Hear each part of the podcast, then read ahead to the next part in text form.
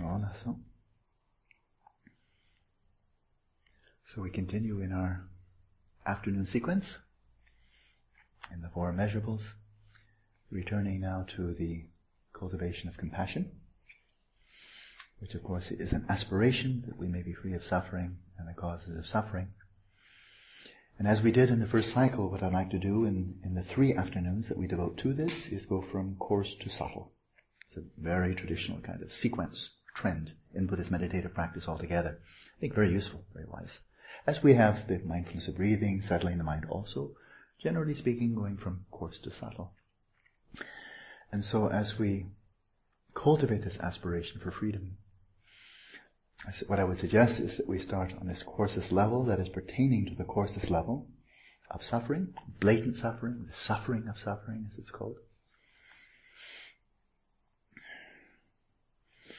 And it's quite important too, I think, in the, in the practice to be focusing especially on freedom from suffering where there seems to be a chance, where it seems actually feasible.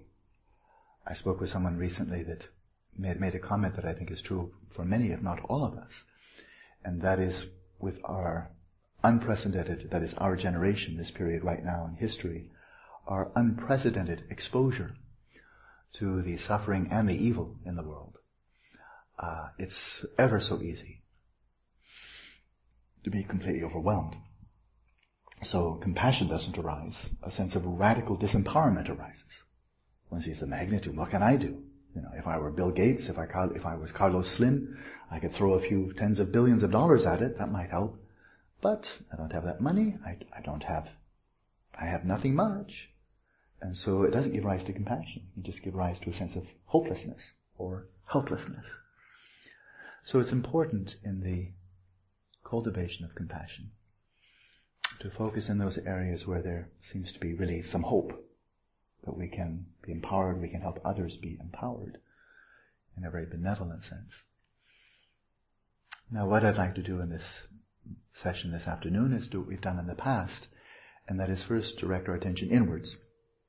Not the standard format or classic format, uh, if we go back to Buddhaghosa or other traditional sources, compassion is always looking outwards. That's why it's called compassion, a passion with someone else. But once again, since we've demonstrated our ability to feel, mm, how do you say, internally bifurcated as we stand in judgment of ourselves, disappointed with ourselves and so forth, we can set up kind of an I-you relationship or even I-it relationship internally.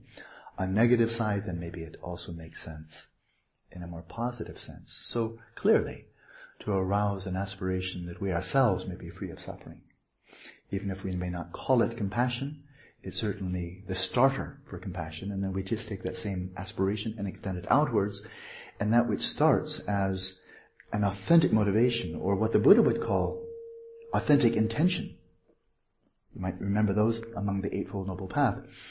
Authentic intention or right motivation, sound motivation, renunciation, spirit of emergence, directed inwards, so it is called, directed outwards, we call it compassion.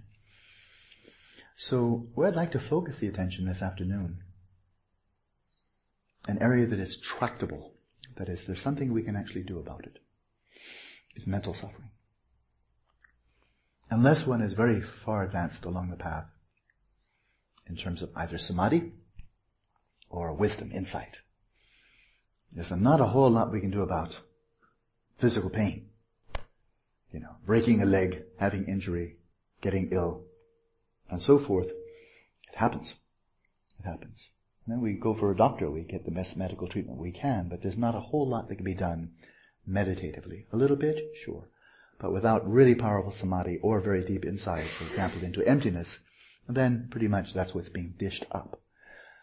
And that's because you have nerve endings all over the place, and we can't just control those with the mind, unless, again, you have very deep samadhi. But when it comes to mental suffering, different kind of situation. Might we be free of mental suffering? So we have two large-scale strategies for freeing ourselves of the whole range, the whole bandwidth of mental suffering. One is the more active approach, the developmental approach, the transformative, the effortful, where we see we're suffering from depression or anxiety or can't sleep or we get angry very easily and so forth and so on. And we say, ah, this mind's not working very well. These are the symptoms of a mind that is not in a state of balance. So roll up your sleeves, get in there and change your mind. Right? Cultivating the four immeasurables, cultivating this, antidoting that, getting in there and like a mechanic working on a, on a car, get in there and fix it. And then suffer less. That makes a lot of sense. So in that way, gradually, through transformation, developing new habits, as we are through the four immeasurables, we can suffer less. It's very good. And then there's another approach that is complementary. And that is when suffering arises. For example, you're settling the mind in its natural state. You see some restlessness arise. That's a very thin form, a very mild form of dukkha. Just restless. It doesn't feel good. You'd rather it not be there, right? Boredom is another one. We don't say, oh, let's, let's go out and be bored together, shall we? You know, let's have some, let's have some boredom together. Nobody wants boredom, nobody wants restlessness. Both, both of those are fairly superficial level of dukkha. It could be something more intense. It could be anxiety, it could be sadness, depression, and so on. When those arise, insofar as there's cognitive fusion with the emotion, then we suffer. It's being dished up, and we swallow it, and then we suffer. Now we're circling around as we did this morning, and we'll continue to do so for the next couple of days, in this practice of settling the mind in its natural state. And I like to weave these together. The shamatha practice in the morning, the compassion practices in the afternoon. Really bring as much wisdom to the compassion, the compassion to the wisdom. When settling the mind in its natural state, we're not simply attending to the appearances that arise objectively, like l- mentally listening to the chit chat, mentally observing the images coming up, the memories, the fantasies, and so forth. We're also, and this is very important, we're also attending to whatever subjective impulses arise. So, for example, emotions and desires. Whatever comes up. And to our very, the best of our ability, what even the emotions that come up, Simply note them, simply note them without distraction and without grasping. In other words, note the emotion coming up and do your best not to be sucked up into it, to simply feel it from the inside, but simply notice that a certain emotional state, some emotional eruption has occurred, be aware of it without distraction, without grasping. It's a very different way, a radically different way of responding to emotions. I would suggest that normally, when unpleasant emotions arise, we try to suppress them or just run away from them. One of the, one of the two. What we don't want to do is just face them. So we try to change the topic, we try to recoil, we try to suppress it, we may take drugs to suppress depression, anxiety, insomnia, and so forth. Anything at all. Kill the messenger. Kill the messenger. Don't, don't want to deal with this. And so when unpleasant emotions arise, we just don't want them and we want to be free from them, and that means somehow escape or suppress them. And those are both expressions of grasping. Aversion, pushing away as much, as, is as much a type of grasping as pulling in. Right? But now when pleasant emotions arise, you're sitting there quietly in meditation and some, maybe some happy thought or memory image arises. Or maybe it's just coming right out of your meditation. You start feeling some real sense of well-being. Then we want to cognitively fuse with it. And I like that. Okay, I want, I like to feel happy. So I'm feeling happy. Oh, good. Let's, let's hope it continues. I want to feel happy. Oh, I'm feeling happy. Good, good. Hold, keep, hold that thought. Yeah. Try to make it continue, right? So on the one hand, we want to suppress or avoid. The other hand, we want to go into total cognitive fusion. These, I would suggest, are the normal responses to unpleasant and pleasant emotions. So what happens? You've had two weeks now to explore this, whenever you feel like it. You have another six weeks. What happens when an, un, some unpleasant or negative emotion arises and you do your best to take your attention away from that which the emotion is about. I'm feeling sad about this, upset about that, angry about that. Get your attention off that which is arousing the emotion and look right at the emotion itself. Much more interesting in a way. Watch what happens. There's a statement from William James, and it's completely congruent with the assertion from Buddhist psychology. That whenever we turn our awareness inwards upon a subjective impulse, such as an emotion or a desire, that subjective impulse that we're aware of is one that has just gone by. That is, we're not observing it in real time. Real time means we're getting it in exactly the same moment that it occurs. So for example, let's take an example of real-time observation. Okay? Visualize a peach. A nice, juicy peach. And have that image come to mind. And I would suggest that the appearance of that image of a peach and your awareness of that appearance of a peach are occurring at the same time. Simultaneous. One doesn't come before the other. Exactly right. Right on time. Real time. But now when it comes to emotions, and that's more objective, that's more objective. But when it comes to emotions, these are very subjective. They don't arise out there, rising up to meet us. They rise from within. And it's as if they've absorbed us even by the time we're aware of them. But the point from William James and from the Buddhist psychology is that when we are aware of an emotion, the emotion of which we are aware is one that just went by. In other words, this is very short-term working memory. Very short-term memory. It could be one tenth of a second, one half of a second. But your awareness and the emotion that you're aware of, not simultaneous. You're aware of the emotion that just went by. Now, if emotion has continuity, an ongoing feeling of sadness, then you may be aware of it on multiple moments. Looking back, looking back, looking back. And you may be sad that you're sad. And so you're looking back and you're picking up this sequence of, mo- of moments of sadness, but each one is just gone by. Just gone by. Right? But maybe you're not sad about being sad. Maybe you're not afraid of being afraid. Maybe you're not angry at being angry. Maybe you can bring a more neutral quality of awareness, a more neutral emotional state to this short-term recollection, which is an observation of the emotion that just went by. And when you do so, you've now interrupted the flow of the emotion that you're observing. That is, if you're observing it with a neutral state of equanimity, and the emotion you're observing was one of sadness, by the time you observe it, the mind you're observing it with is one of equanimity, and the sadness is already past tense. And that equanimity you bring to bear has now broken the continuity, broken the flow of the sadness. That goes for anxiety, for fear, for other emotions as well. The act of observation itself breaks the flow of the emotion that you're observing. The emotion maintains its flow if it has a clear target. I'm sad about this. I'm f- afraid of that. I'm angry at that. So if I'm angry at this cell phone, just give it a target, give me a target. I'm angry at the cell phone that it's so old or what have you. Uh, then I just have to keep on looking at it. Maybe distaste, like dislike. Dislike, that's an emotion. I really don't like that ugly, old, old, embarrassingly old iPhone. I hope nobody sees that I have it. Or at least they'll think it's a four and not just a three.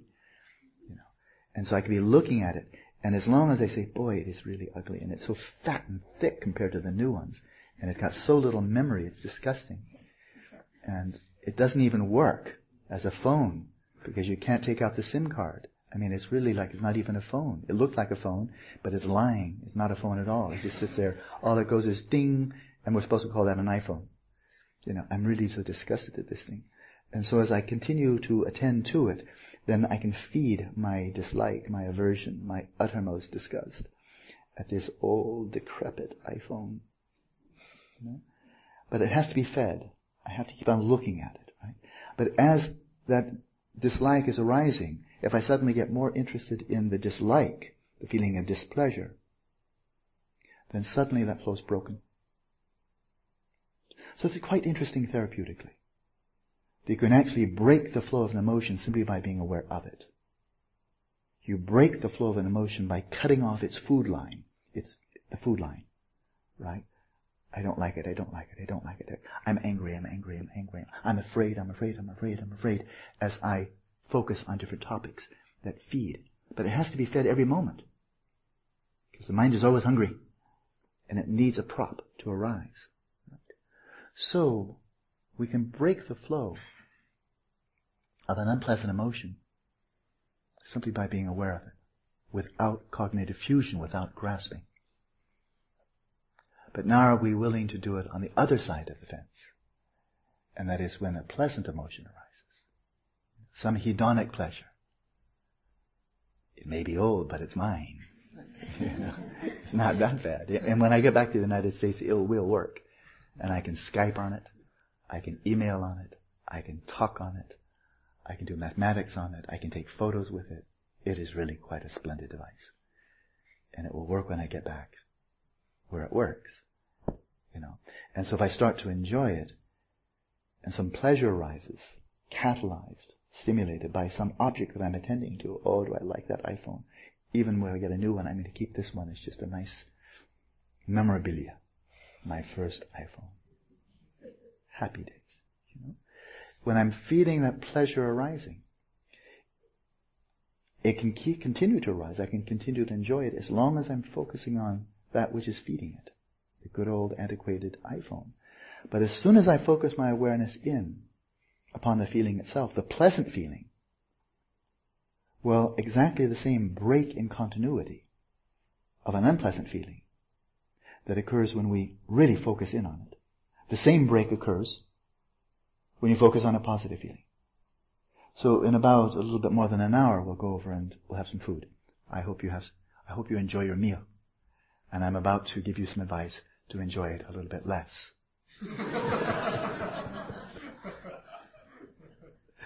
and that is when you've chosen carefully, as your eyes are scanning through that long series of food, and you're waiting for some pleasurable impulse to arise visually. Like, uh, uh, uh. Three things. You just chose three things off the menu. You know, because it went like that. The other ones, and so then you know when you get you bring out your tray, you're going to go for the and not for the uh, right? And so now you just have a whole plate full of you know, and it's designed not only to nourish you, but you know you want something that tastes good that's, and taste good means as you look at it, as you smell it, but mostly when you put it into your mouth, pleasurable feelings arise. Right? So, I invite you now to spoil your dinner. at least spoil at least a little bit the pleasure you get from the dinner. And that is as you're taking a morsel of maybe the, the tastiest thing that you could choose. You know, the one you didn't get just for nutrition, but you got that one, maybe the dessert. There's one that's just sheer for the pleasure of it. And you put it in and the pleasure arises. Focus your attention right in on the pleasure. Not on the food. Not on the taste. Focus your awareness right in on the pleasure experiencing. And what, hap- what, watch, watch what happens to the pleasure. It be interesting. It may vanish. It may evaporate right under your gaze. Just like you remember the metaphor of the bashful maiden, right? Well, the bashful maiden this time can be your own pleasure. So, now you can ask, are you willing to give up both? Or do you want to still cognitively fuse with the pleasurable sensations and only get rid of the negative ones? In which case, you can take out a long-term lease on the desire realm. Because that's where you'll be for a long time, right? Still banking on, investing in, relying upon the pleasures you can get from stimulation. That's what the form, the desire realm is all about. And as long as you're there, then your mind will not settle in shamatha because you're always looking, you'll still be hankering after. Oh, where's some stimulation? Where's some, there's something. Oh, I can't get it sensorily good. I'll generate it mentally. and get some mental stimulation that arouses pleasurable feelings. So this little practice of settling the mind in its natural state, this little modest, quite simple shamatha practice of settling the mind in its natural state and being willing to be even. And that is whatever emotions arise, whether they're unhappy emotions, whether they're really unwholesome emotions, emotions going along with hatred, resentment, ill will, and so forth, whether they're pleasant emotions, or they're pleasant emotions that go along with virtuous states like, like faith, devotion, gratitude, and so forth.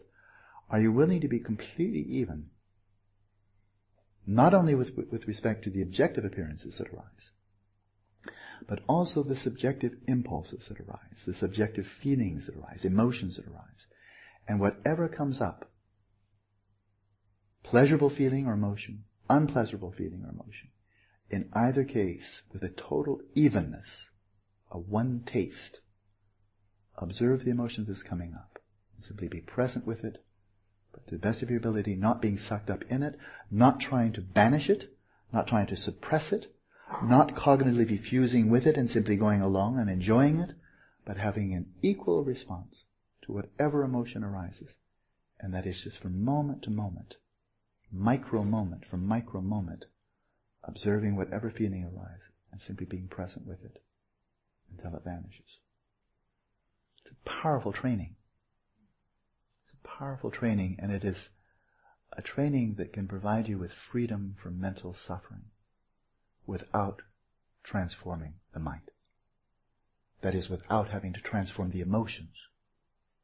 Change it from an unpleasant one to a pleasant one, from an un- unwholesome one to a wholesome one. All that's worthwhile. That's one strategy. It's worthwhile. I'm not putting it down. But here is just a one step, one step procedure, strategy to freedom. But it has to be even. Even with respect to the positive and the negative. Viewing them evenly, again, as if your awareness were space and observing whatever emotions arise and just observing their nature without hope or fear, without desire or aversion. That's freedom it really is becoming lucid with respect to your own mind in the waking state. So analogous to becoming lucid with respect to a dream while you're sleeping. Right? Insofar as you're lucid in the dream, you really can maintain a great deal of equanimity with respect to whatever happens in the dream because it's just a dream.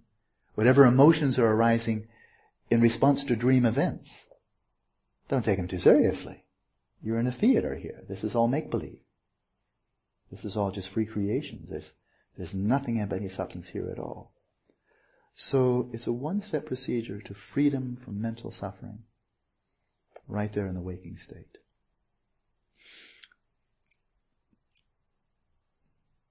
But there's even greater significance than that, which is pretty big.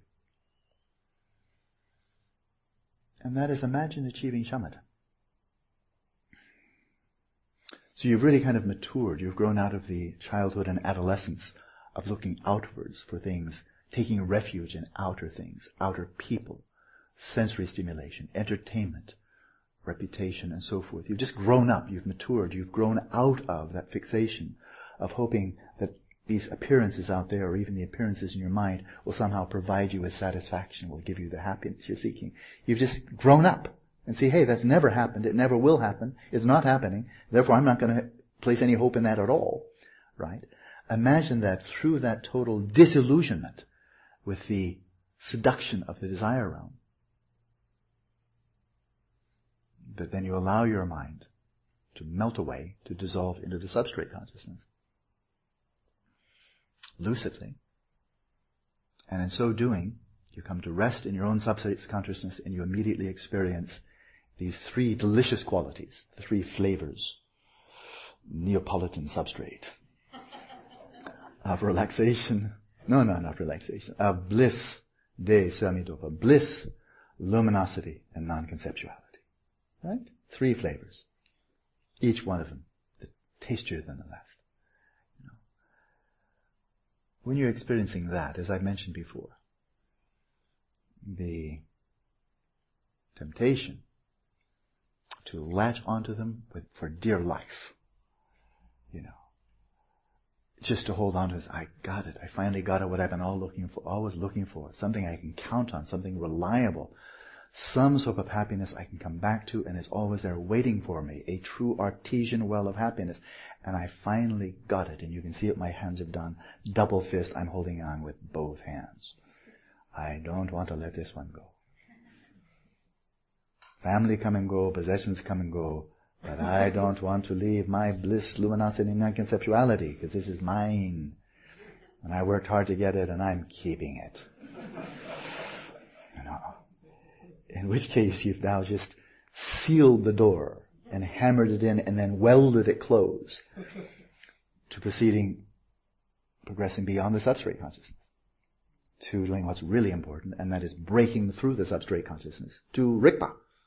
Now that's really a value. That's of infinite value. And so what's the key?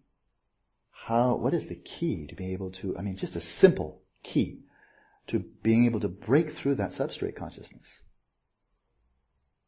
into Rigpa, pristine awareness, which is radically, ultimately, and completely liberating on a dimension immeasurably beyond that of shamatha.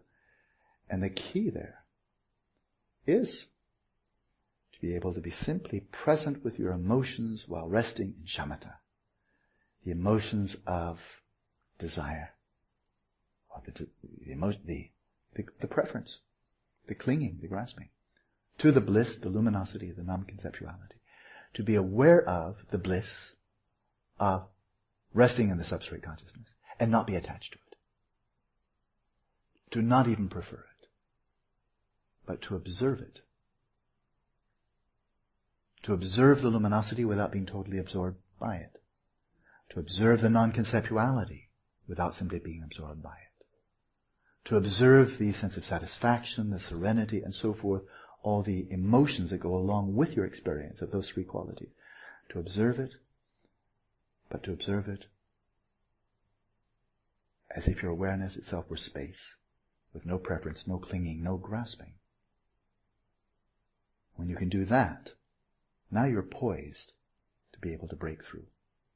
But as long as you still prefer it, still as long as you're holding on, and you're stuck. You're stuck. So, this has significance on multiple levels. This practice of settling the mind, the mind into natural state is such a microcosm, such a dress rehearsal for the much bigger show of Dzogchen, where you're bringing these same qualities, but now rather than being in the one theater of your own mind, that own, your own private cinema, as you turn your awareness away from the five physical senses, which is kind of public domain, right? When I look at that statue, I'm seeing something quite similar to what you are, just from a different angle. So that's kind of public there.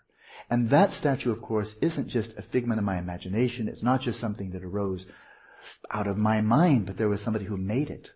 And there was stone from which it was made. And that stone was formed geologically.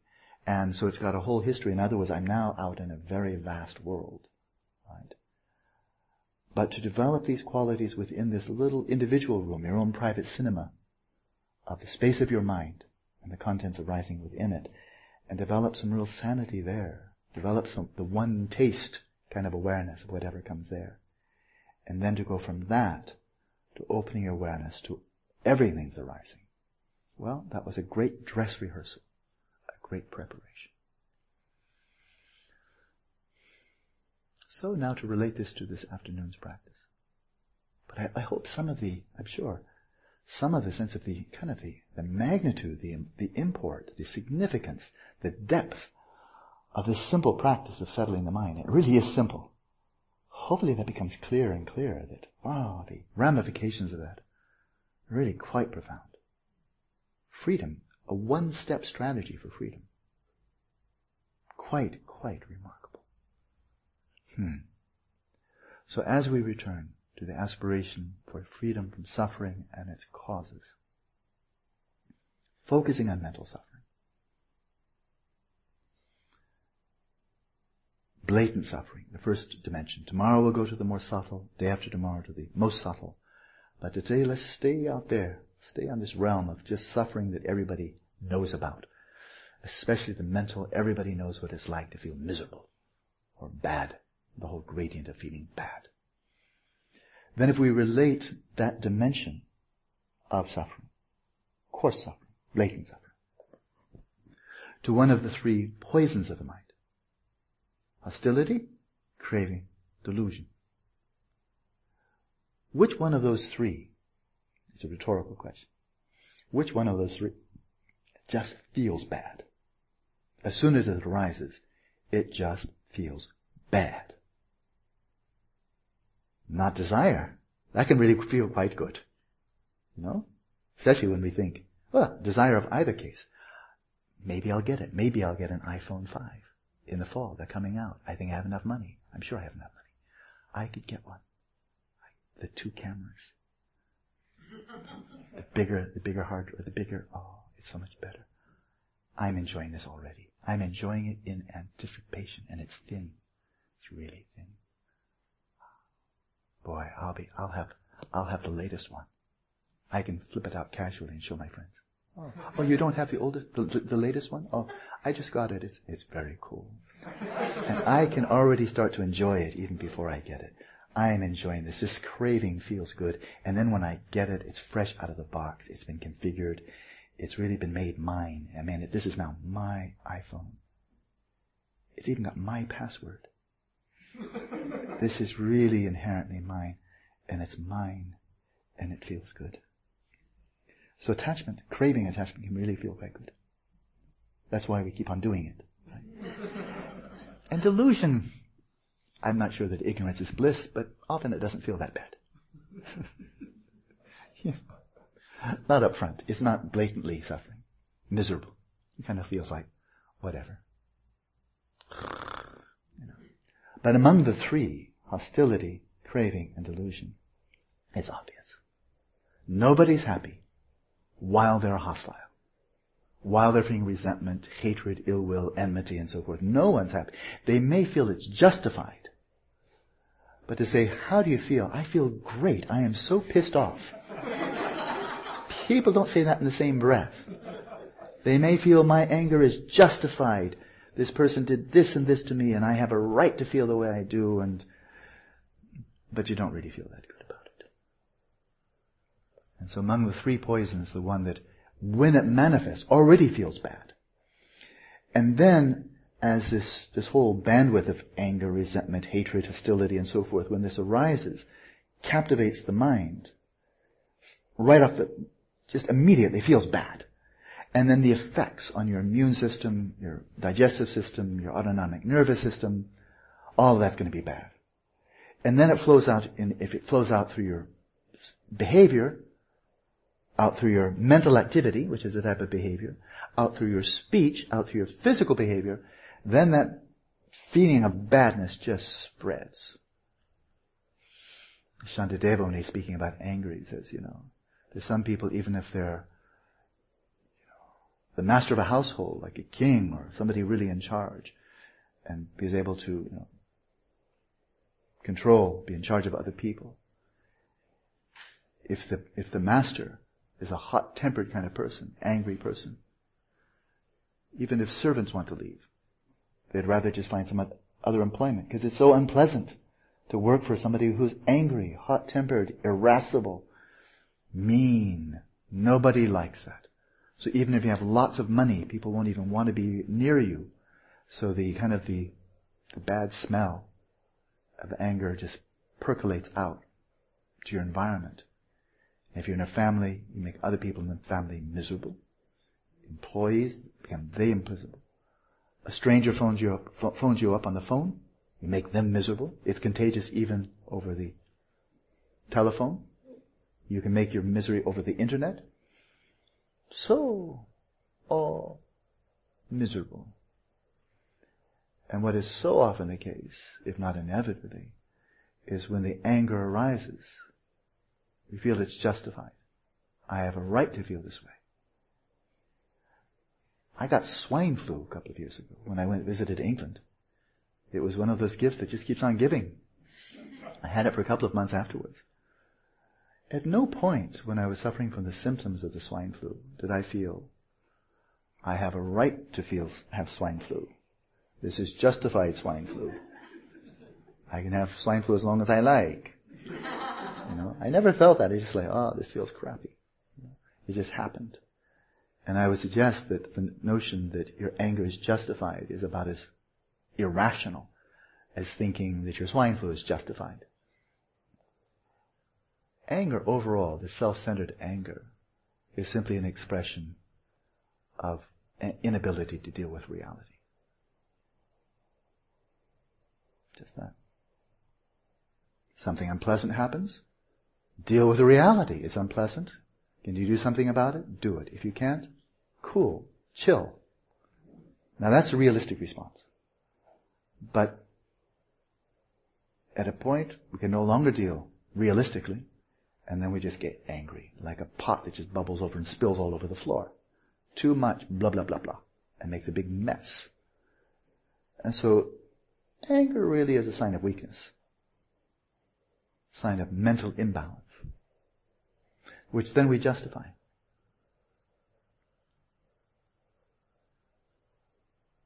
Irrationally. So, if we look for a mental affliction among the wide variety, we're focusing on three especially, that is at the root of inconceivable amount, unimaginable degree of misery in the world. Anger really comes up as a big candidate.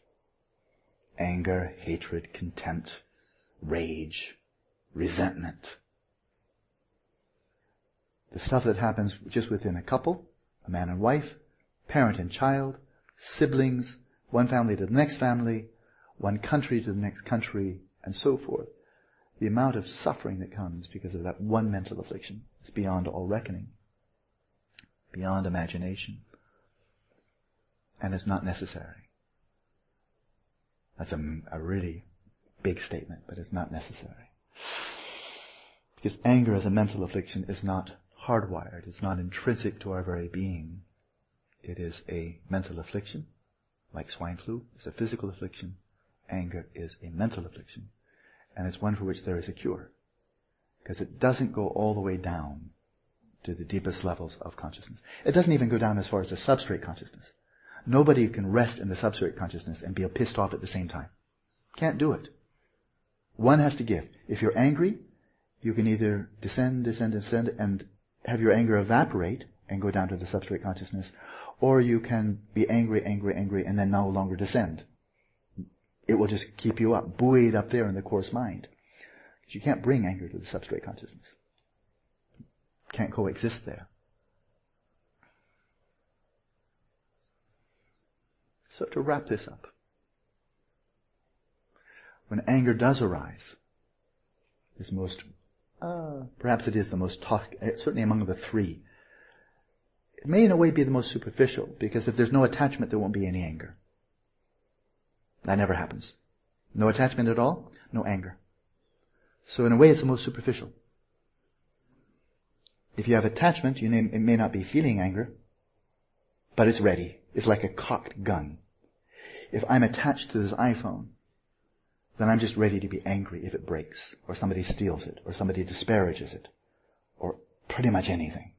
Right? if I'm attached to it. Then I'm ready. I'm just, just on your mark, get set, be angry. You know? Drop of a hat, I can be angry as soon as I'm attached to it. No attachment, there's no way I'm going to feel angry about the iPhone.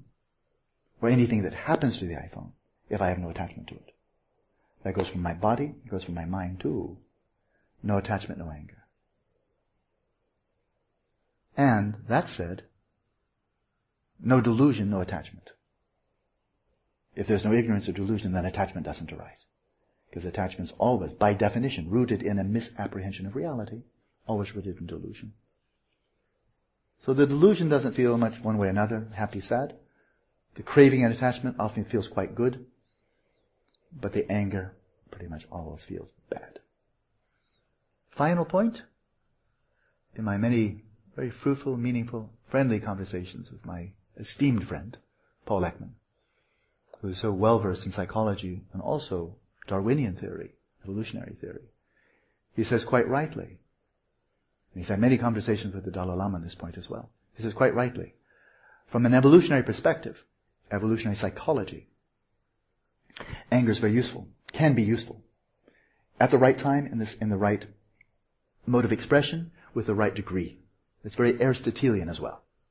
Aristotle did not think of anger as just something that you have to banish. But appropriate situation, appropriate magnitude, appropriate expression. Then it's okay. Right? And what's the purpose of anger from an evolutionary, a biological, or a psychological perspective is, and I quote Paul Ekman here, anger has the function of removing obstacles. Removing obstacles. So I want something. I want something. And then something gets in the way. I want. I want it. I'm wanting. And then something gets in the way. I'm not getting what I want. Piss off. Good. And now I get what I want. You know? Maybe it's just piss off. And a good, angry, strong, deep voice. Piss off. Not piss off. That doesn't work. It's got to have some real muscle behind it. Right? You have to sound like you mean it. Piss off? Doesn't work. Doesn't work. So it can be just words. It can be a well-placed fist. It can be the expressions of it, but the idea is I want something and something's in the way. Piss off. And then it's gone and then I get what I want. Or, and this didn't come up so clearly in, from my conversation with Paul, but it's certainly true from the Buddha side. It's not that something's getting in the way of what I want, but something is giving me something that I don't want. Like swine flu. There was nothing in the way, it just came, and then, who gave me this swine flu? Who, what? I know who gave me the swine flu. Actually, I do. I am a bit pissed. Uh, you gave me the swine flu. Instead of giving me dana at the end of the teaching, you gave me swine flu all through the teaching. Not what I wanted. You know? So getting something we don't want, that also arouses anger. Right? And that may be able to counteract somebody giving us something we don't want. So, can it be useful? Yes, but at a cost. First of all, the disruption in one's own body and mind system. Also, when we get our way, when we get our way with another person or situation by way of anger, we've intimidated somebody else, made them feel bad, look for the collateral damage. You can now be anxious. Because you've given them a reason to be angry. And they are waiting for their, for their chance to retaliate. Because they didn't like it when we gave them a piece of our mind, the crappiest piece of our mind. They didn't like it, and now they got the crappiest piece of their mind, and they're just waiting to give it back. You know? So there's that little problem. That we may get the job done, but then what's the collateral damage? In terms of the pursuit of genuine happiness, the collateral damage may be there regardless of anybody else's retaliation. And so really, is it worth it? I have to ask myself that. From my very limited perspective as a deluded sentient being, when I think back on the times that I've expressed anger, felt it and expressed it, with the intention that something change, that I get something done, get what I do want, or don't get what I don't want. Was that the most skillful means? Was that the best strategy? Among all possibilities, was that the optimal one? I still can't think of a single situation where it was. It may have gotten the job done. But was that the optimal way to get the job done? Bear in mind, different ways of skinning a cat. Well, that was one way of getting the job done, but could it, could it have gotten done another way without the anger? I keep on coming back to, yeah, I think so. So let's end for the second time. On the theme, is there ever a case when anger and an expression of anger might be optimal? And according to the Mahayana teachings, the Vajrayana teachings, the answer is yes. Yes, sometimes display of ferocity, display of wrath, is the best response. But where's it coming from? If it's coming from delusion, reifying, totally objectifying, substantiating that target of the anger, the one to whom one's expressing the anger, then it's not optimal. Then it's just one more mental affliction rooted in delusion. How can that be best? If going to be best, it has to be rooted, rooted in reality, not in delusion. So if it's the same old anger, no matter what the circumstance, but it's rooted in delusion, then it can't be optimal. Delusion can never be optimal. Right? So just for starters, if this is going to be the optimal, this display of ferocity or wrathfulness, if it's going to be the optimal response to get something very meaningful done, some shift in reality, it can't be rooted in delusion. It's got to be rooted in a clear vision of reality. There's one point. And second point is it rooted in self-centeredness. My well-being is more important than yours. you know? If it's rooted in self-centeredness, there's no way, it doesn't matter what's it about, whether it's you're against racism, against child pornography, whether you're against ethnic, ethnic cleansing, whatever you're against, if the root of it is either delusion or self-centeredness, self-cherishing, my well-being is more important than yours, I am more valuable than you are, then there's no way, because that's not true, once again, that's rooted in delusion, there's no way, it doesn't matter how justified, how noble the campaign, how righteous the cause, if it's deluded, if it's rooted in delusion or rooted in self-centeredness, there's no way, on any occasion at any time, that the expression of anger, ferocity, wrath will be the best one. It can't be. How can delusion be better than seeing reality as it is? Whereas in contrast, there is some injustice in the world. And oh, there we have plenty. Some injustice in the world if one's vision of the injustice and the perpetrators of the injustice is rooted in a reality with a broad vision of pratitya samutpada, here's the injustice and here are the many factors coming together. Seeing this with clarity, without reification, without this grasping onto the inherent intrinsic existence of anything, others or oneself, if there's a clear vision. And out of that clear vision comes compassion May suffering be banished. May the causes of suffering be banished. And it's not rooted in self-centeredness. My side versus your side. Me versus you. If it's rooted simply in all-encompassing compassion, may the justice, the injustice be dispelled with a broad vision of wisdom. Then on some occasions the ferocity is just what the doctor ordered. Then it's time then we see it. Not so easy, I think, to have your ferocity rooted in wisdom and motivated by compassion. But if it is, then you've chosen with wisdom to express yourself by way of ferocity. And the juice behind it, the passion behind it, is compassion. Not egocentric passion. Then we see it. So lamas sometimes display that. Not just because they're pissed off, not because they're failing, not because they're not that kind of bad lama. It does happen. I've experienced it. Not often. I've experienced it sometimes for my lamas. And it was clear when I was getting it, when I was feeling the heat. There was no self-centeredness from the side of the lama. There was nothing selfish. Zero. And they saw spot on. They saw with 20-20 vision. I'm thinking one particular case. I won't give this story. But it's just, it's not a big deal. It was just one of those things comes up. But my Lama, it was Gyatrul Rinpoche. He saw with perfect clarity some aspect of reality. And out of only compassion, he let me have it. I expressed a bit of ferocity. He was exactly right. Just what the doctor wanted. So it happens. Olaso. So that was a long time. Blah, blah, blah, blah, blah, blah. But hopefully a little bit helpful to weave these together, the settling the mind in its natural state.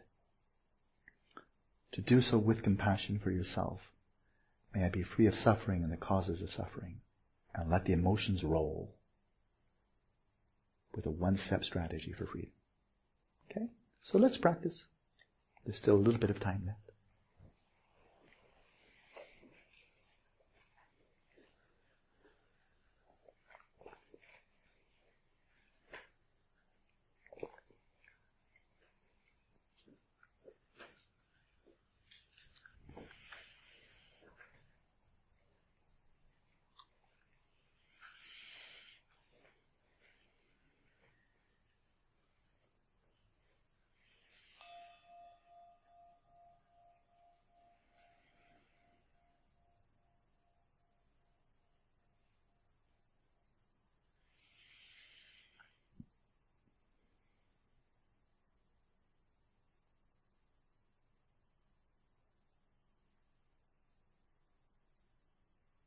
To engage in such meditation becomes, becomes all the more feasible, practical. If we begin from a vantage point of equilibrium, of balance, settle your body in its natural state, your respiration in its natural rhythm, and balance your mind with mindfulness of breathing.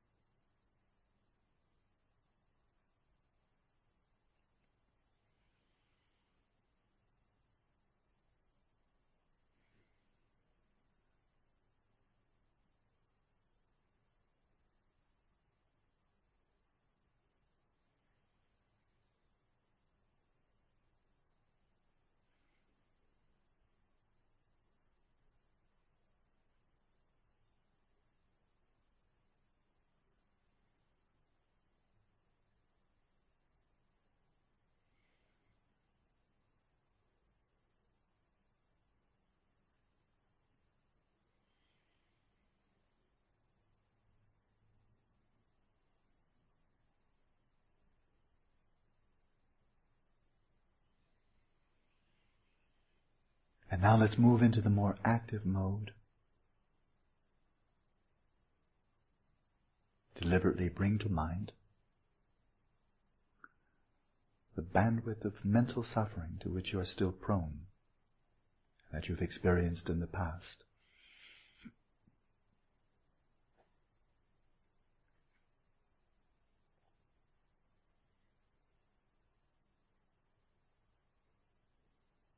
With the awareness that for the time being at least, it may well be true that other people can make you suffer.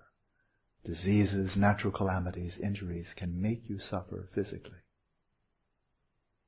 May well be the case. But what power outside of yourself really has the power to make you suffer mentally?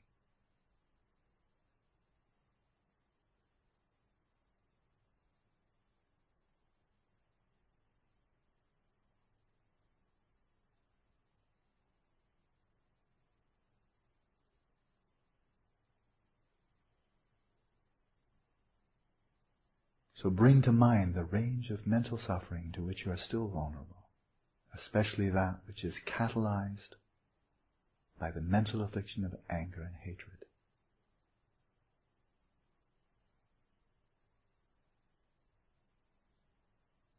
And symbolically, if you wish, visualizing the deepest, the primordially pure dimension of your awareness as an orb of light at your heart, forever untainted, undefiled, pure. With each in-breath, arouse the yearning, may I be free of suffering latent mental suffering and its causes.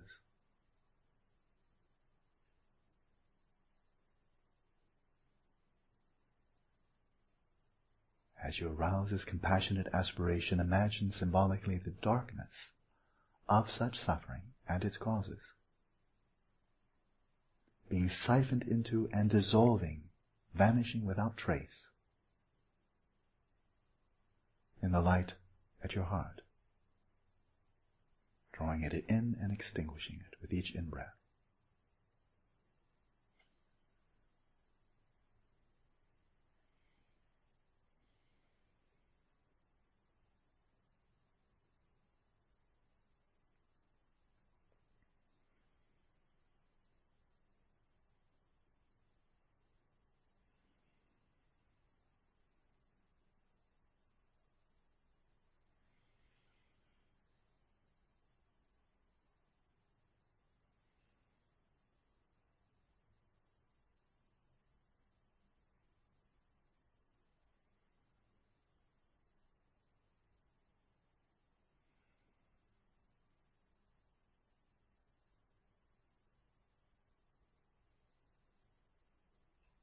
And with each in-breath, imagine becoming free of the suffering of its causes, becoming free of the grasping onto and the identification with mental suffering and its causes.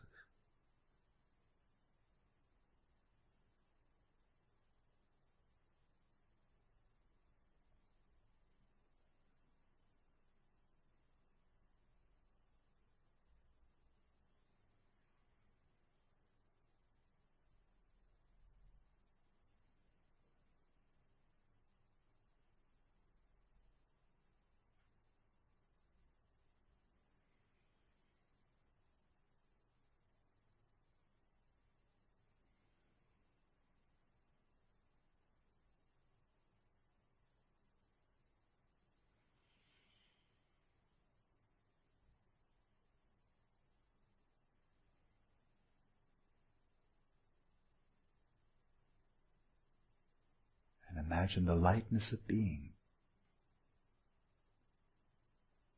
Once you are no longer encumbered by such suffering and its inner causes.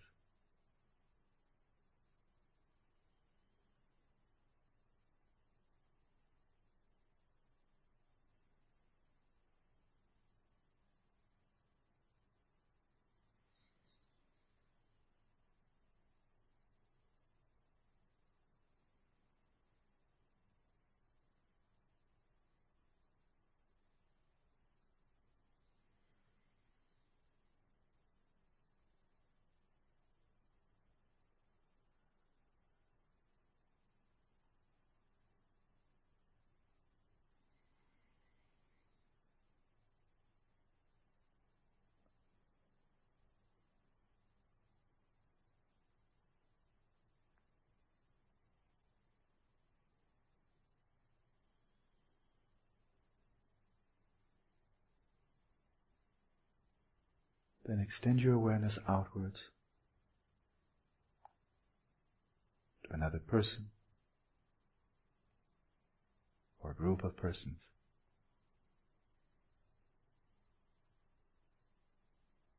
who are suffering mentally.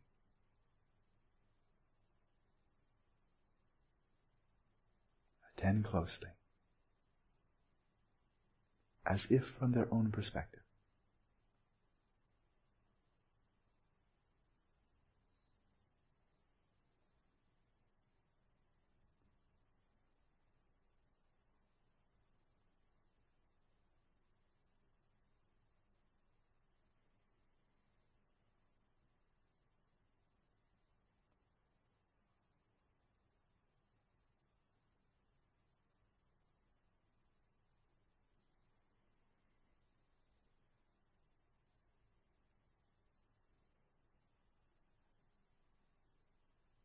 With each in-breath arouse the yearning, may you be free of suffering and its causes.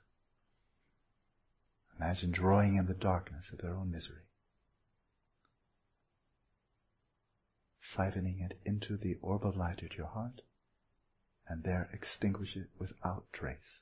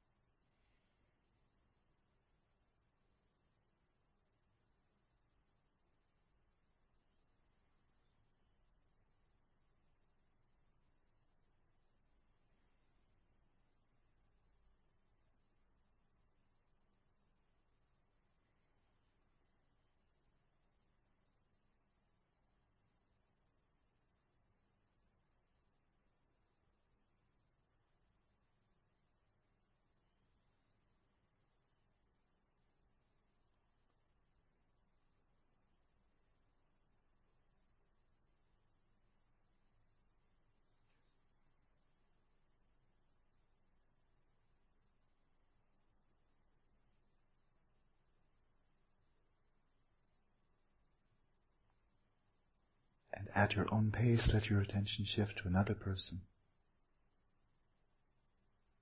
practicing as before.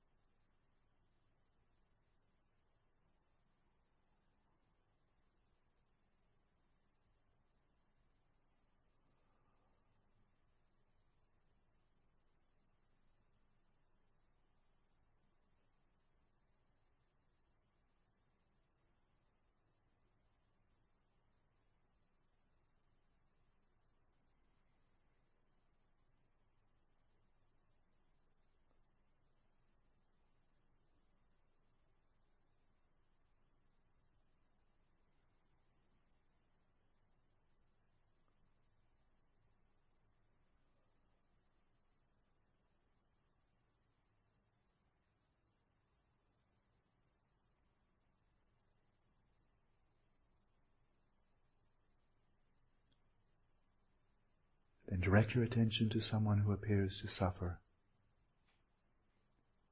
because of the mental affliction of anger or hatred.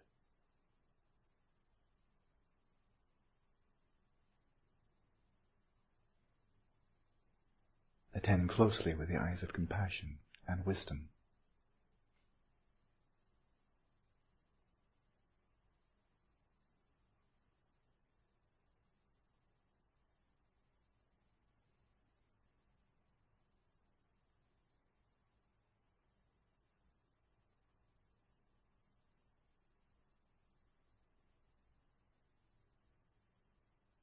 And as you breathe in, arouse the yearning, may you be free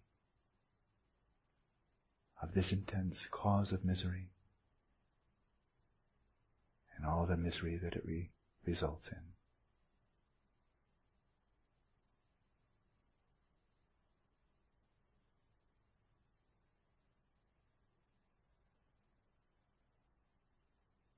Imagine drawing that darkness in and dissolving it without trace.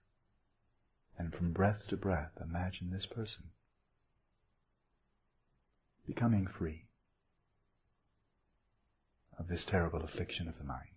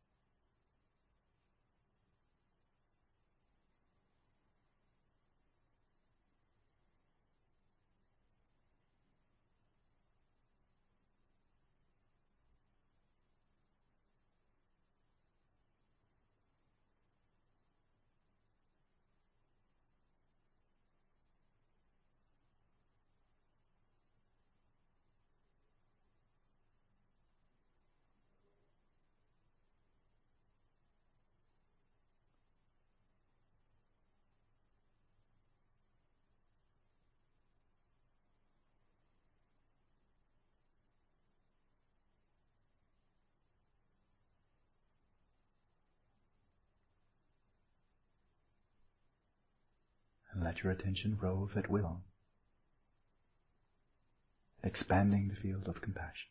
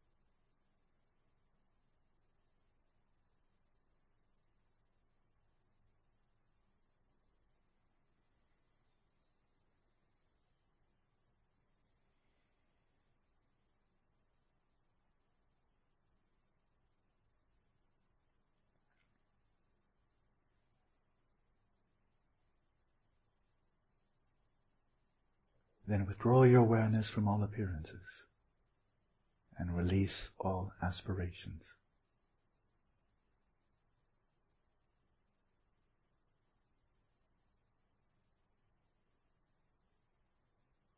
Let your awareness rest, doing nothing.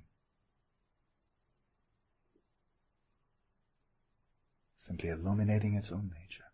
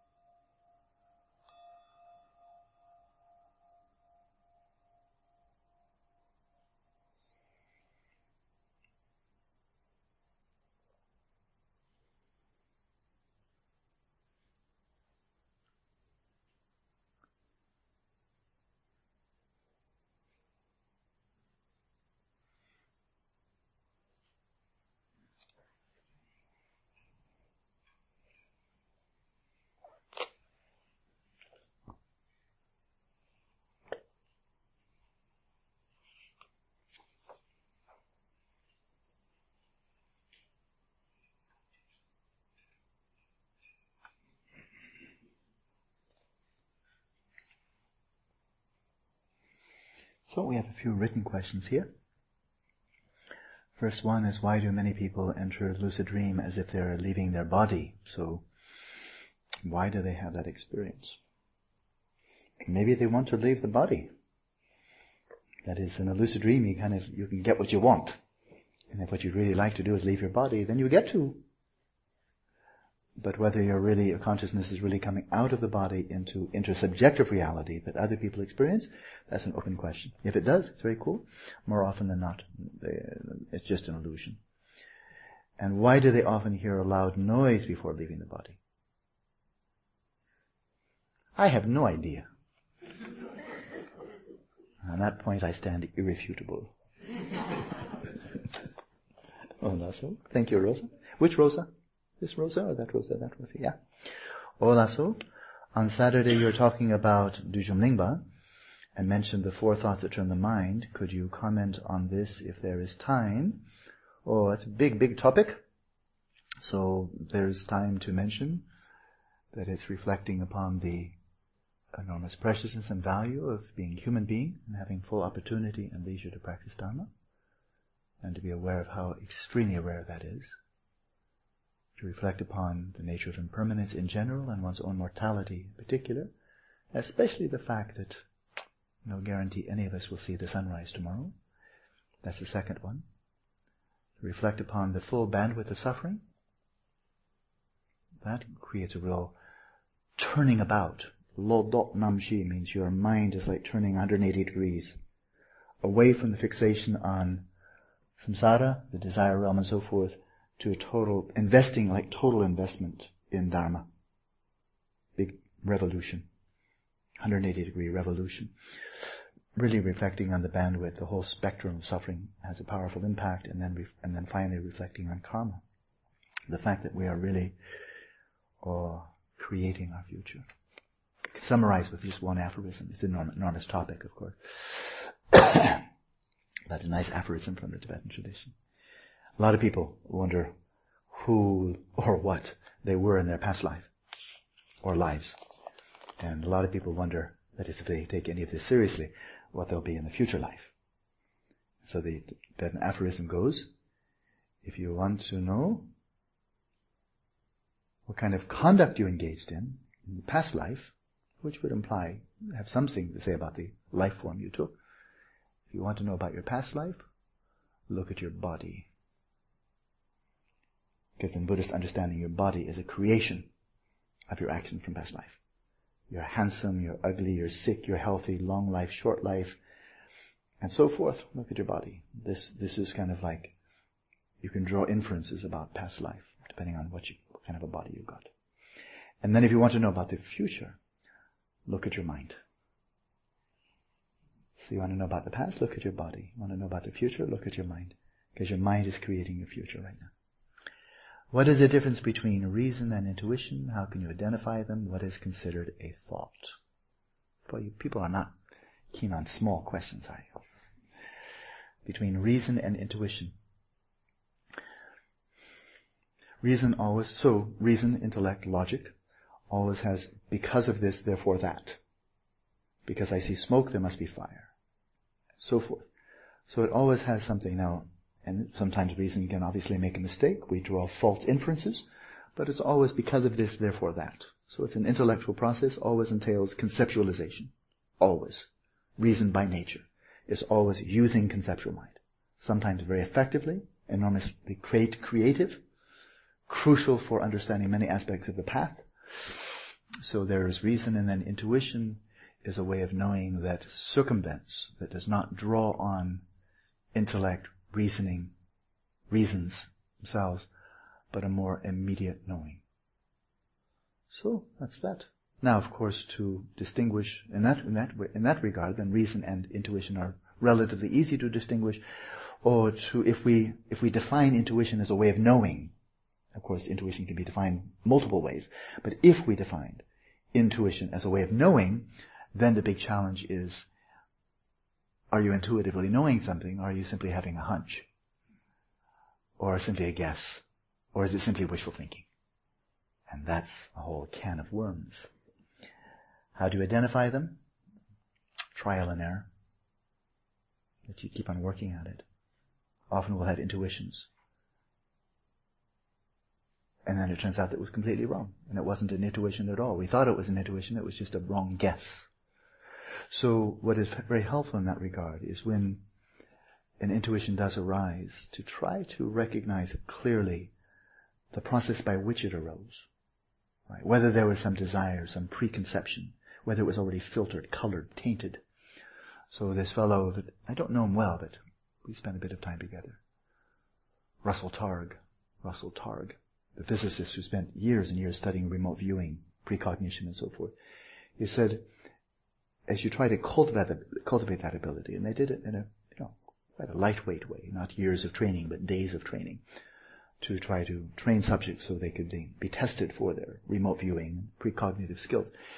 Uh, he commented that the quality of awareness you need for such remote viewing, a type of intuition, precognition, a type of intuition, to arise and to be accurate, he said your mind must be very calm, must be very stable, must be very clear, and it must be free of conceptual noise, which is bound to bias, to nudge, to warp whatever's coming through. Because it, it will then need to conform to your expectations. So if you if you hear of any type of meditative practice that could be helpful in that regard, let me know. I think that would be really, really good to practice. So, what is considered a thought? Well, let's just think about that one. What is any concept? This is too big for right now. Eh. this one's uh, has to be shorter. It is okay. Hola, so. So direct non, oh, going back to this, direct non-conceptual realization of emptiness is presented as the antidote to all kinds of obstructions. And also that during its realization, all dualistic appearances vanish. So, in which sense does the realization of Rigpa go beyond this? Nico. Which Nico? We have so many Nikos here. Which Nico? That Nico. Okie dokie. So, very good. So, I like that one. That one I can wrap my mind around. And that's one we'll get to just when we have more time. Let's approach it this way. Imagine you're in the midst of a dream, but you don't, you don't know you're dreaming. Just, this is what's happening, right? From outside, or maybe from later on, you would retrospectively or from outside say, oh, you're having a dream. You're in the midst of a non-lucid dream. Okay? But you are in fact dreaming. Let's imagine that. Okay? But you don't know it. In the midst of the dream, you find yourself quite dissatisfied, restless, disturbed. No contentment. And it's a long dream. So you try out a lot of things. Money, sex, music, whatever. To see if it gives you some real satisfaction. It doesn't. Surprisingly, no. And so, as you're roaming around looking for some satisfaction, something seems meaningful, you encounter somebody, a teacher. You come to come to this person with dissatisfaction, saying, "I've tried everything, money and all the rest. It didn't give me any satisfaction at all. You have anything else? Anything else?" Oh yeah, sure. Try shamatha. Teaches you shamatha. So it's a long dream. you practice shamatha, practice shamatha, and it turns out really well. And right there in the midst of the dream, you you achieve shamatha. Bliss, luminosity, and non-conceptuality. Pretty good stuff. But you have to come out. And there it is, the same old dream. And they're nasty people, unpleasant situations, adversity, felicity, the same old stuff. You've got shamatha, but still the world is still happening.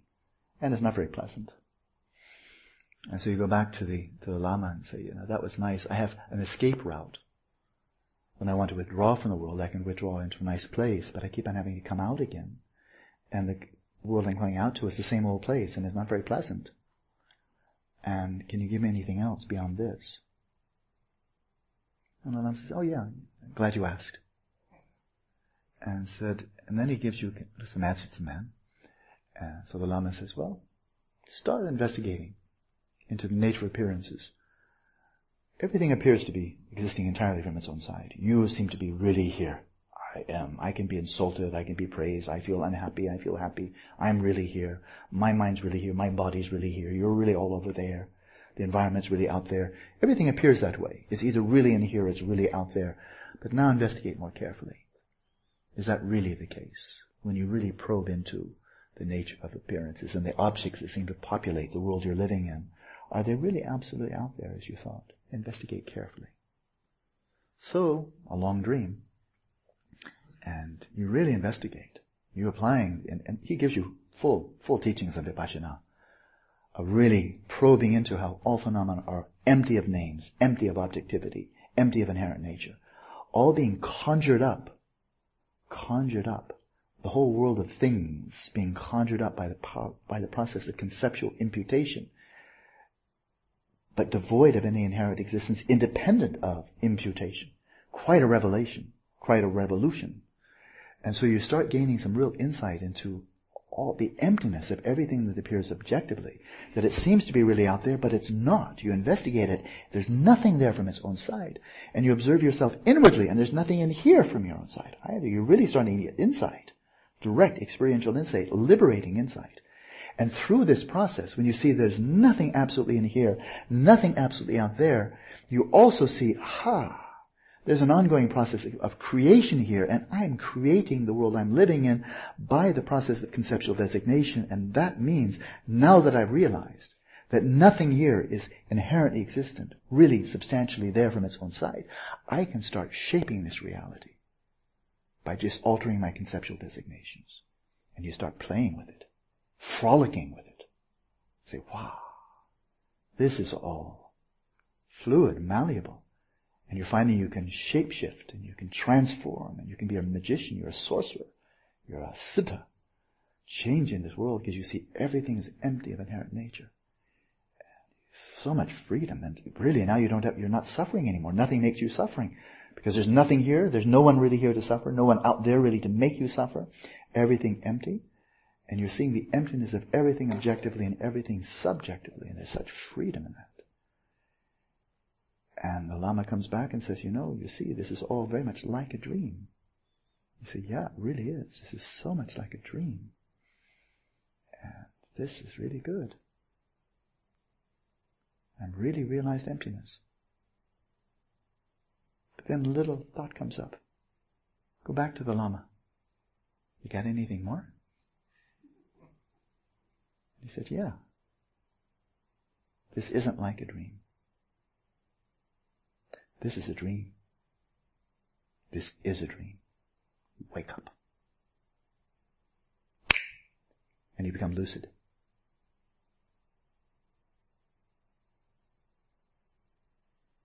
So, that's the microcosm. And the macrocosm is realize the emptiness of all phenomena in the waking state. How dreamlike all phenomena are.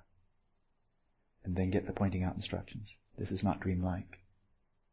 This is a dream. You are pristine awareness. And all of these are the creative displays of pristine awareness. And this is a dream from the one true perspective, and that's Rigpa.